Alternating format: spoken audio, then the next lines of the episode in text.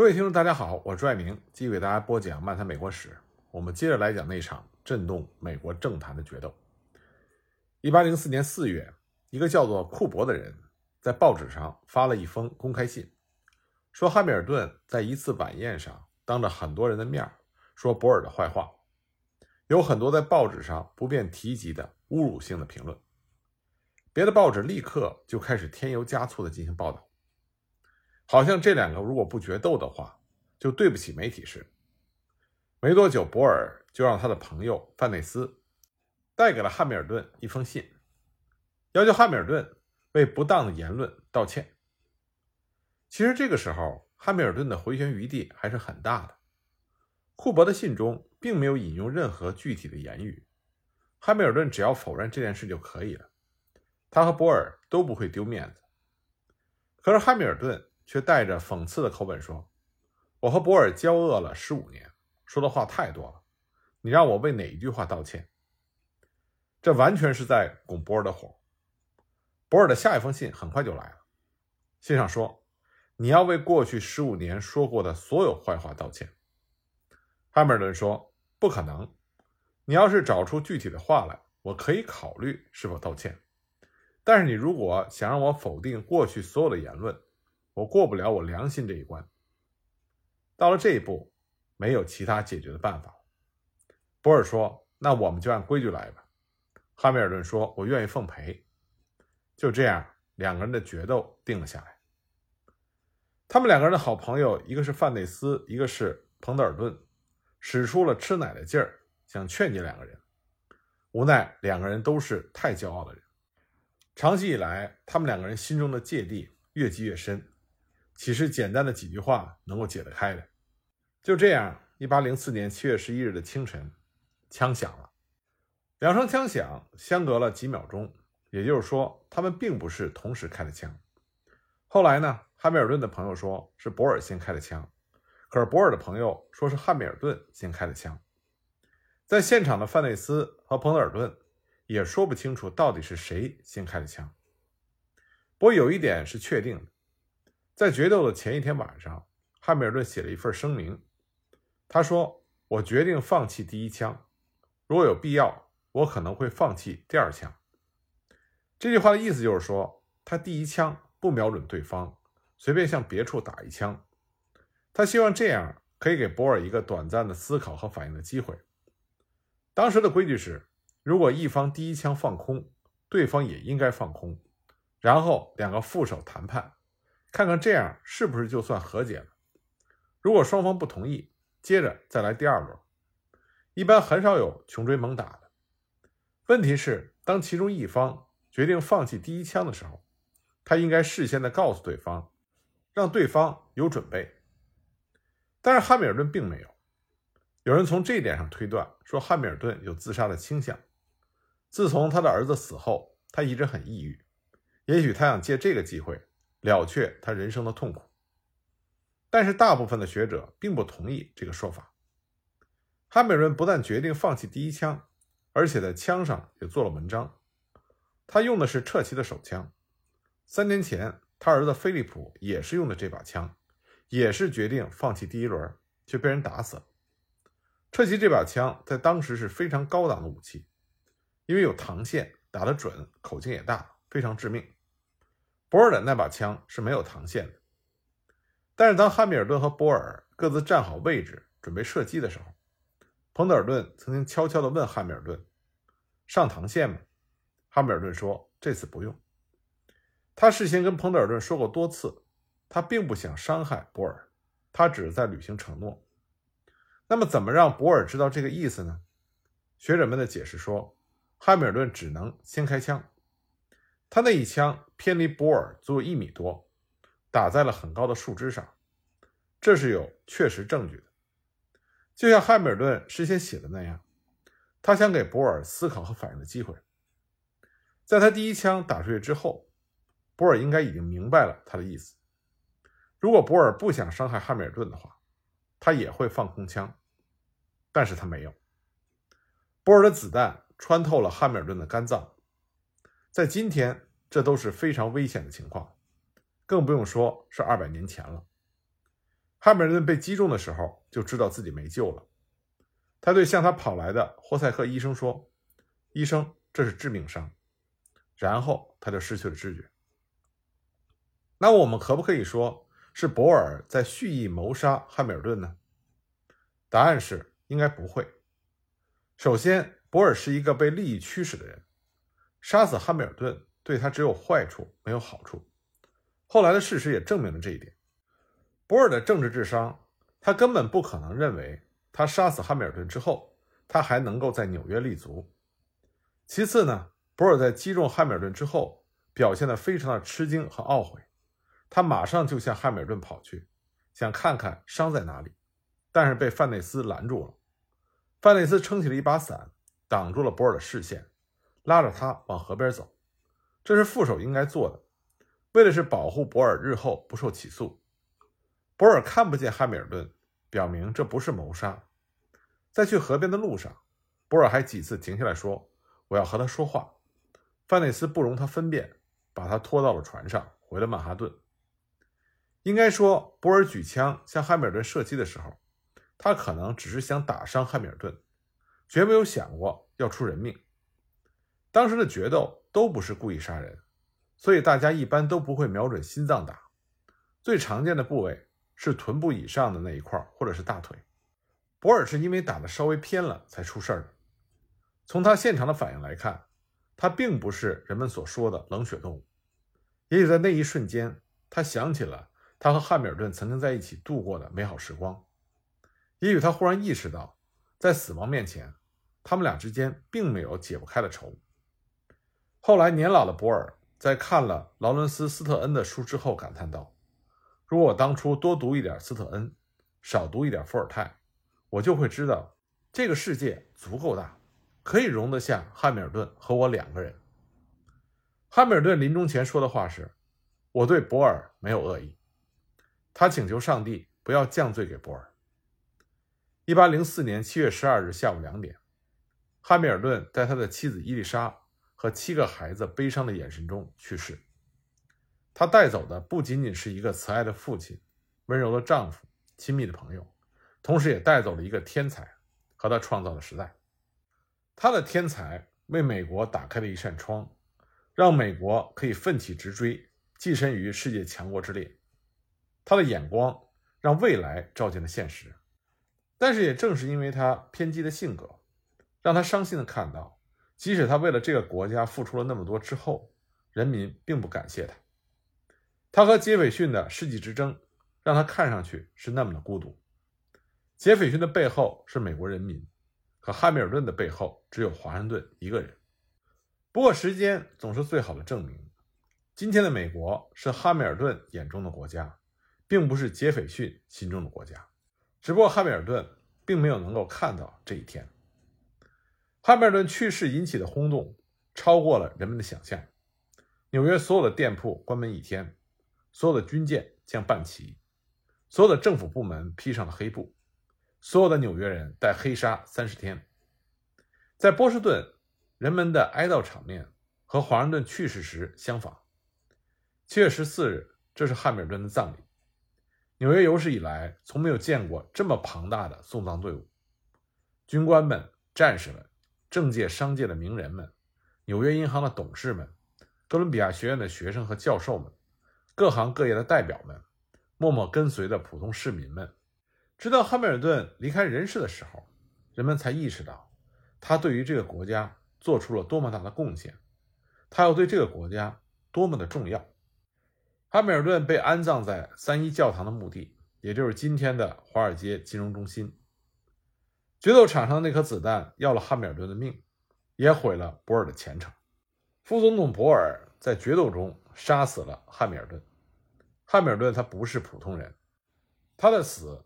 给美国政坛造成了极大的震动，他被视为联邦党的殉道者，博尔自然成了杀人犯。纽约州和新泽西州都以谋杀罪指控他，很多纽约人威胁要报复他。为了避免暴力倾向，汉密尔顿最好的朋友古佛纳莫里斯在葬礼上致辞的时候，故意不提决斗的事情。虽然汉密尔顿临终前希望上帝宽恕博尔。莫里斯也希望人们把注意力放在对汉密尔顿的哀悼上，而不是对博尔的仇恨上。可是博尔很显然在纽约待不下去了，他逃离了纽约和新泽西，先到了费城。当他发现费城的人也看他不顺眼的时候，他只好跑到了南卡的女儿女婿家。南方和西部对决斗的宽容度比北方高了一些，博尔总算觉得安全了一点。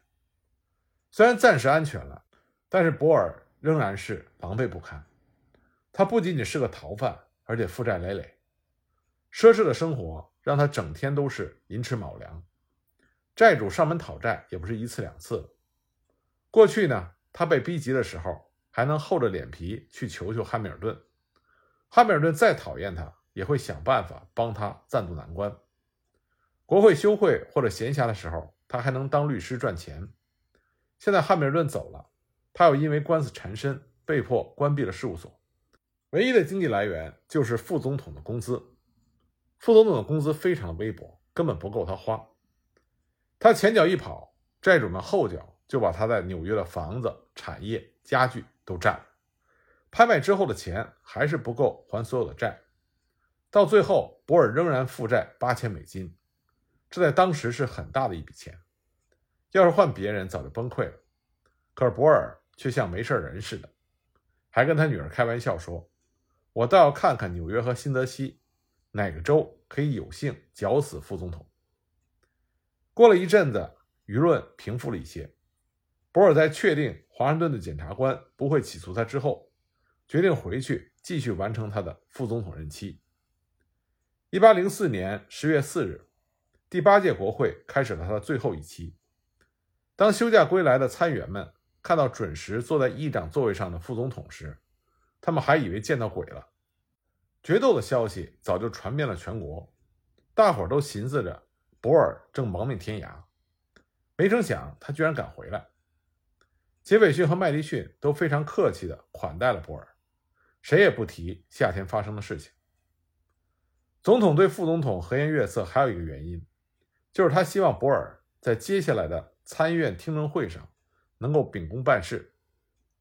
这个时候，众议院已经启动了对最高法院大法官塞缪尔·奇斯的弹劾，弹劾案要由参议院来进行裁决。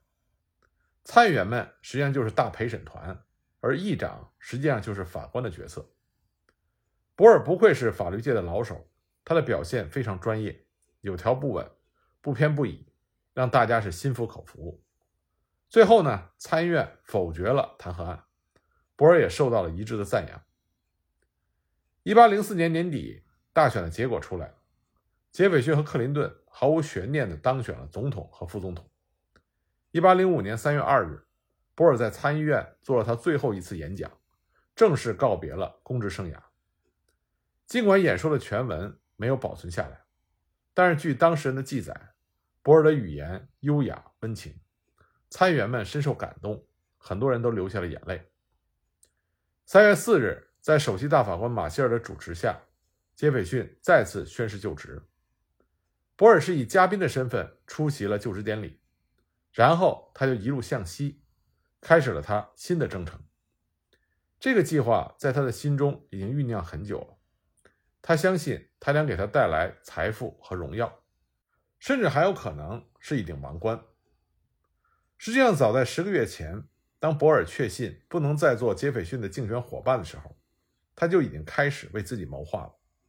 他会见了美国陆军在路易斯安那地区的总司令詹姆斯·威尔金森。威尔金森是一个名声很差的人。他作战无能，扰民有术，打英军没有本事，对印第安人的武装也没有办法，最擅长的就是袭击印第安人的部落，烧杀抢掠。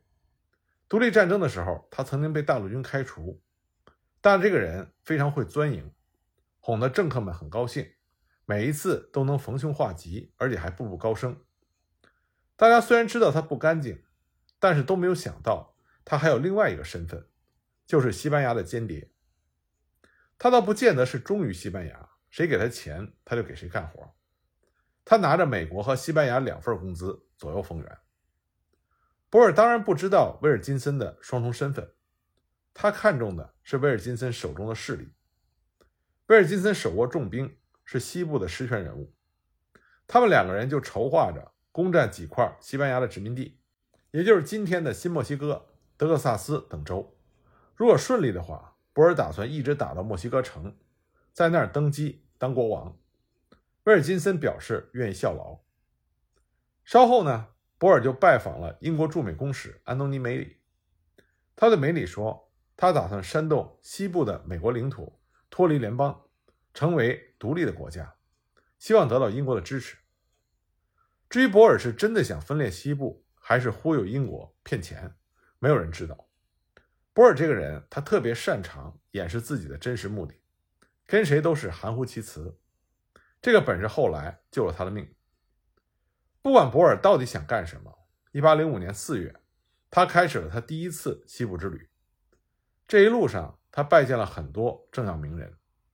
虽然不担任任何公职了，但他从政多年，交了很多朋友，比如俄亥俄州的参议员约翰·史密斯，田纳西州的民兵少将、未来的总统安德鲁·杰克逊，还有爱尔兰移民大富翁哈曼·布伦纳哈塞特。布伦纳哈塞特是博尔的死忠粉，出钱出力支持博尔，尽管他也不完全清楚博尔到底想干什么。此行最重要的一站是俄亥俄的军事要塞马萨克，在这里，博尔和威尔金森密谈了四天。随后呢，他就乘坐着威尔金森给他准备的大船，沿着密西西比河南下，直达新奥尔良。所到之处，博尔受到了很多社会名流和普通民众的欢迎。他鼓吹占领西班牙在北美的殖民地，这非常符合西部人的心思。大家觉得这是好事儿，肯定会得到杰斐逊政府的支持。开拓进取本来就是美国的立国之道。在东部已经成了过街老鼠的博尔，在西部成了香饽饽。但不是没有人怀疑他的动机。就在他圆满结束对西部的第一次考察的时候，费城的《合众国公报》刊登了一篇匿名文章。指责博尔企图分裂西部，占领新奥尔良，征服墨西哥，而且得到英国的支持。与此同时，杰斐逊总统也不停地收到了举报信。1806年3月，肯塔基的联邦检察官约瑟夫·汉密尔顿·戴维斯就给总统写信，说博尔企图分裂联邦。在接下来的六个月里，戴维斯一共给杰斐逊写了八封信，但是杰斐逊都当耳旁风，根本没有理会。主要原因是戴维斯他是联邦党人，汉密尔顿的忠实信徒。杰斐逊怀疑他是危言耸听、公报私仇，以此来打击西部那些和博尔亲善的共和党人。而且呢，戴维斯刚刚娶了大法官马歇尔最小的妹妹，杰斐逊怎么可能相信自己死对头的妹夫呢？那这边杰斐逊无动于衷，那边博尔却是动作连连。到了1806年夏天。他已经聚集了很多非常有能力的人，包括两个年轻人，萨米尔·斯沃特伍德和埃里克·伯里曼医生。这两个人拿着一封由密码写成的信，从费城出发去西部找威尔金森。这封信的作者应该是博尔。信中说他已经获得了英国海军的支持，博尔和威尔金森将率领五百到一千人，沿着密西西比河南下，从西班牙的手中。抢过那块叫做巴特鲁日的地方，那里的人民已经准备好迎接他们。在给威尔金森发信的同时，博尔还告诉了财政部长阿尔伯特·加勒廷，说他想在路易斯安那境内的一块土地上定居，没什么其他的打算。反正博尔是虚虚实实，把所有人都搞得晕头转向，没有人明白他的真实意图。八月份，博尔第二次西行，他在。布伦纳哈塞特的庄园里住了两天，决定以布伦纳哈塞特岛为基地，筹集物资，聚集队伍，打算十二月初南下。就在博尔在肯塔基和田纳西之间繁忙的穿梭往来的时候，十月初，萨米尔·斯沃特伍德带着那封密信来到了威尔金森的军营。十月十日，威尔金森突然宣布，他发现了博尔的叛国行为。在抹掉了跟自己有关的内容之后，他把这封信的影印件寄给了杰斐逊。威尔金森是博尔最早的合作者，甚至说是这件事情的主谋。但此时此刻，他有足够的理由背叛博尔。他看出来，美国根本无意跟西班牙打仗。博尔所说的英国援助也是根本没影的事儿。他的计划成功率不大，而且美西保持和平，他就可以继续的从两边拿钱，何必要跟着博尔闹？威尔金森下令逮捕了斯沃特伍德和伯里曼医生，说他们两个人叛国。这两个人大喊冤枉，说我们只是受人之托捎一封信而已，又不知道里面写的是什么，凭什么抓我们？可威尔金森根本不管他们的说辞。那么很快，这两个人就被押到了新奥尔良。他们向美属新奥尔良最高法院申诉，要求法院颁发人身保护令，还他们自由。法院同意了他们的请求，下令释放他们。可是威尔金森根本不理，他派人把这两个人押上了船，驶往南卡。到了查尔斯顿，南卡的联邦巡回法院再次颁发了人身保护令，要求放人。但是法院的命令再次被拒绝。全副武装的军人押着他们俩继续北上，前往马里兰的巴尔的摩。一八零七年一月二十三日，这两个人被押到了华盛顿。那么他们到达华盛顿之后，又发生了什么事情呢？我们下一集再继续给大家讲。